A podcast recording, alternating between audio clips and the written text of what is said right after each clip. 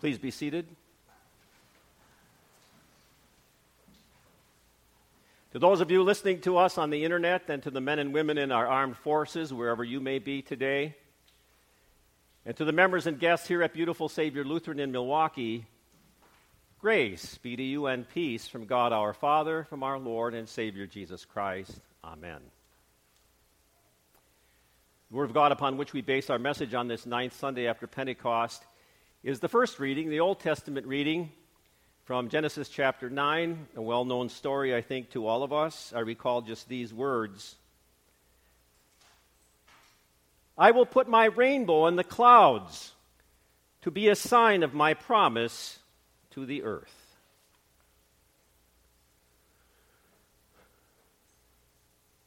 In the name of Jesus Christ, our Savior, who lived for us, died, and lived again so that we might live with him forever, my beloved.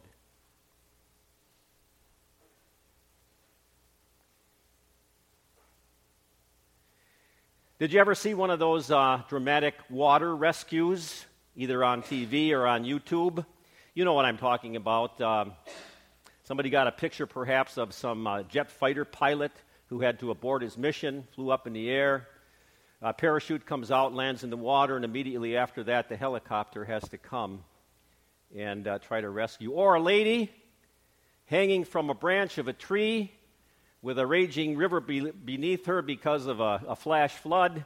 And again, a heli- helicopter has to come, uh, throw down the rope, try to rescue her. Or how about that uh, farmer and his dog who's sitting on the roof of his farmhouse because the water from the flood is about two thirds of the way up the house? Dramatic water rescues capture our attention, I think, because the alternative to water rescue is dying by drowning. And you know how dangerous water can be, especially if it's mi- mixed with heavy wind. There are a whole lot of, or I should say, there are several dramatic water rescues um, listed in Holy Scripture, recorded for us there. I think uh, most of us remember the, sto- the story or the history of uh, Jonah and the whale or the great fish. And after those uh, seamen threw him overboard, a great fish or whale came along and swallowed Jonah. He was an unwilling missionary. And then that uh, fish burped him out on the, the shore of the Mediterranean Sea. And then God told him, Now you go and do what I told you to do in the first place. Or the history recorded for us today Noah and the ark, where the whole world was dis- uh, destroyed by the only universal global flood. And, uh, and also the, the reading for us this morning from uh, St. Mark's Gospel, talking about Jesus' water rescue of his disciples on the Sea of Galilee. And uh, if you take a look at the Gospel of Matthew, that story is further embellished by uh, that story about Peter getting out of the boat and wanting to walk on water. And Jesus said, Come to me. And then when the first high wave came along, uh, his faith uh, wasn't so great, and he began to sink, and he said, Lord, save me, and there was a water rescue there. I think it's safe, though, to really say that the most dramatic water rescue of all time is Noah and the ark, or the ship. Noah and his family saved. Everybody else perishes. A universal flood, the one and only. Now, the words before us this morning actually record the promise that God gave to Noah and his descendants after the flood. But I think it's uh, certainly appropriate this morning for us to review the facts and the events of the universal flood. First of all, we should say that it occurred somewhere between perhaps 3,000 and 2,500 years BC. To be exact, I think we have to take a look at Holy Scripture, and in Genesis chapter 7, we hear these words On the 17th day of the second month of the 600th year of Noah's life, all the deep springs burst open, the sky opened, and rain came pouring down on the earth for 40 days and 40 nights. As the water rose and became very deep, the ship floated on top of the water. The water rose very high above the earth. It covered all the high mountains everywhere under the sky. It rose 23 feet above the mountaintops. Every creature that crawls on the earth died. Including birds, domestic and wild animals, and everything that swarms over the earth, along with every human, everything on dry land, every living, breathing creature died. Every living creature on the face of the earth was wiped out. Humans, domestic animals, crawling creatures, and birds were wiped off the earth. Only Noah and those with him in the ship were left. Think about this. The flood came, and the waters rose 23 feet above the highest mountain. Now, here you have behind me Mount Kilimanjaro for the VBS for next year. I took a look on the internet this uh, last week, and by the way, the elevation on the sign in church is wrong. The elevation for um, Mount Kilimanjaro is 19,000 feet, whereas the uh, elevation for Mount Everest is 29,000 feet. So that means that the waters of the flood rose above 23 feet above 29,000 feet above sea level. The universal flood co- covered all the mountaintops. Permit me to use an illustration of a time warp. If you could imagine, after the 40 days and 40 nights, the flood came, and imagine uh, Neil Armstrong and uh, Buzz Aldrin out there in a space capsule, you know, and they're looking back at the Earth they would have seen nothing but a blue ball because no land masses would be visible. In fact, that's why scientists, it boggles their mind why they find fish fossils on mountaintops. Why did God send the flood? Scripture also tells us that in Genesis 6. It says, The law, the Lord saw how evil humans had become on the earth all day long, their deepest thoughts were nothing but evil. The Lord was sorry that He had made humans on the earth, and He was heartbroken. So He said, I will wipe off the face of the earth these humans that I created. I will wipe out not only humans, but also domestic animals, crawling animals, and birds. I'm sorry that I made them. The world was corrupt in God's sight and full of violence. God saw the world and how corrupt it was because all people on earth lived evil lives. God said to Noah, I have decided to put an end to all people because the earth is full of their violence. Now I'm going to destroy them along with the earth. Can you believe it? When that flood finally came, there were only eight believers in the Lord God left on the earth. All the rest were unbelievers who had rejected God's love. And so God destroyed them all. Okay, then after a while, the floodwaters went down. But you know how long actually Noah and his family were on that ark? For a whole year, almost 365 days exactly. Talk about cabin fever. But finally, they got off. And then God gives his promise. And those are the words before us this morning. First of all, we should perhaps ask just exactly to whom was God's promise made? Scripture says that God made the promise to Noah and his descendants, that'd be you and me, and to all the animals, all the living creatures, the birds and the frogs and the tigers and the giraffes and the lions, hopefully not prowling around Milwaukee, and the dogs and the cats. All the animals died except for those saved on the ark. Well, just exactly what was it that God promised? He promised that never again would he ever send a universal flood to destroy all people and animals ever, ever again. Could you imagine that, though? Uh, God being the perfect weatherman. Did you ever think of that?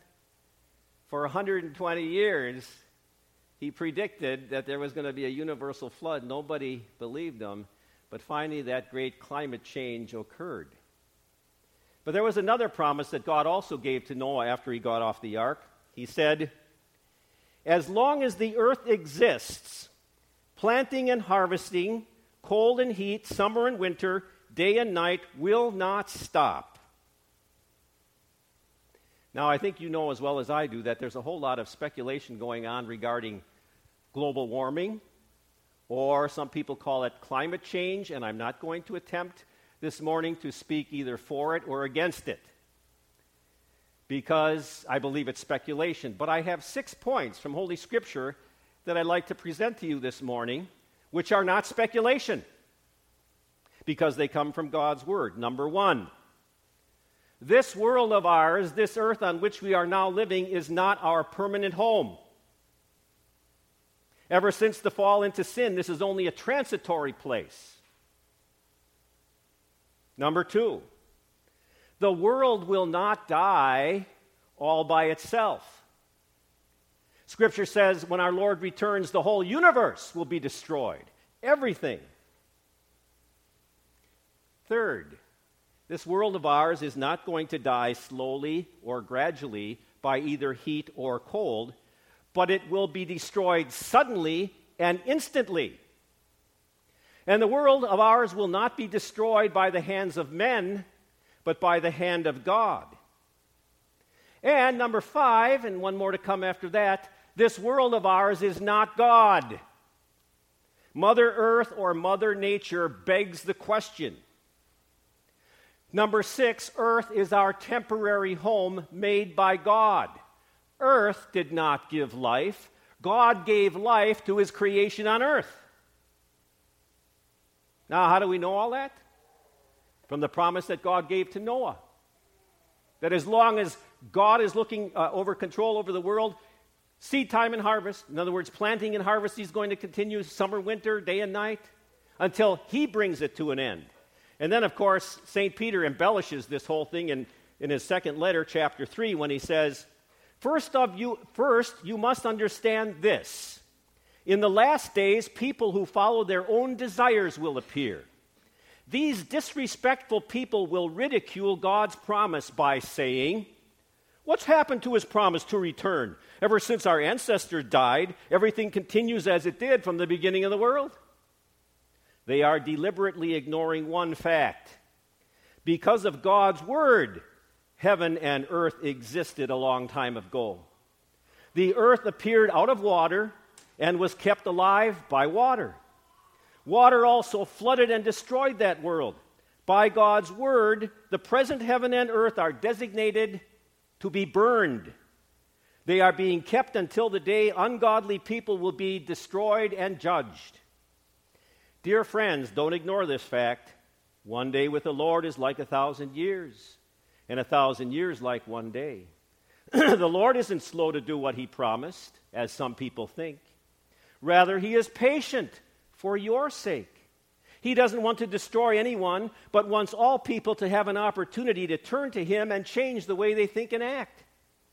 The day of the Lord will come like a thief.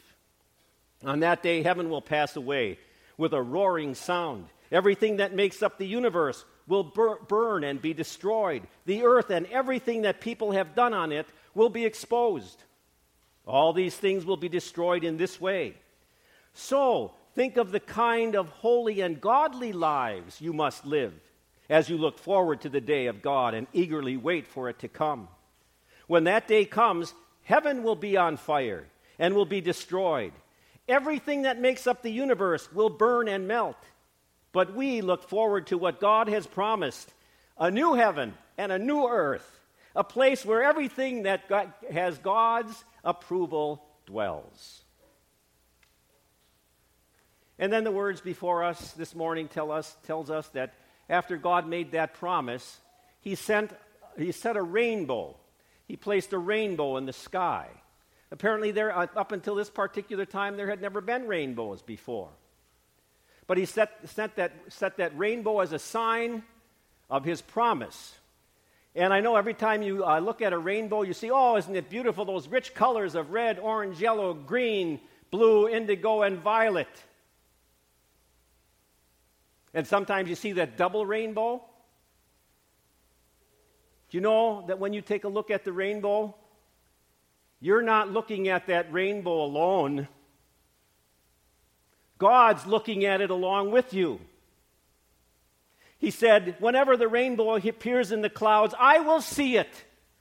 And I will remember my everlasting promise to every living animal on the earth. And I think you all know today why God, at the time of the flood with Noah, why he didn't just destroy the whole planet, the whole populace.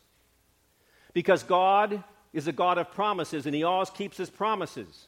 And way back in the Garden of Eden, he promised Adam and Eve, after they disobedient, disobeyed him, that one day he would send a son to be their Savior. And that hadn't happened yet. So if God would have destroyed the whole populace of the world, he would have broke his promise, but he didn't. Only once in the whole history of mankind had God destroyed the world with water. But then he said he'd never do it again. And he sealed that promise with the sign of the rainbow. God also made another promise, a promise that I just read to you from 2 Peter, that he will destroy this world with fire. But I got to tell you, the fires of the last day are not the worst fires. The fire of hell for the punishment of unbelief, those flames are the worst because they're eternal. But greater, even greater, imagine this, than the sign of the rainbow in the sky is the sign of the cross that Jesus plant, God planted on Calvary. With that sign, he promises to save all who believe in Jesus Christ, who was crucified on a cross for the payment of their sins. And so, you know, really, when it gets right down to it, you know what the most dramatic water rescue of all time really was for you? It took place for you when God saved you not from water, but with water. In fact, at your baptism, there were two waters that touched you the waters of baptism that touched you on the outside, and the waters of the Holy Spirit that created faith on the inside. As Jesus said, the Holy Spirit becomes streams of living water that flow deep within a person who believes. And so it was that God gave us the promise of Genesis chapter 9 to eliminate our fears and to give us peace, recognizing we'll never have to experience another universal flood. The peace of never having to fear as dramatic a climate change as Noah did, never having to fear again the waters of a universal flood. To seal his promise, he set the rainbow in the sky. But God also gives us the cross to give us peace. The peace of never having to fear the fire of the last day, nor the fires of hell, because of our faith in Jesus Christ. And God has set his cross in place, and he sees that cross with his own eyes and remembers that he will save all who believe in him. All who trust in him then can look forward to a new heaven and a new earth, our real home. Oh, thank God for his, his water rescue by his Spirit and by baptism, which conveyed to you the cross of Jesus Christ for your eternal salvation. Thanks be to God for that. Amen. Please stand.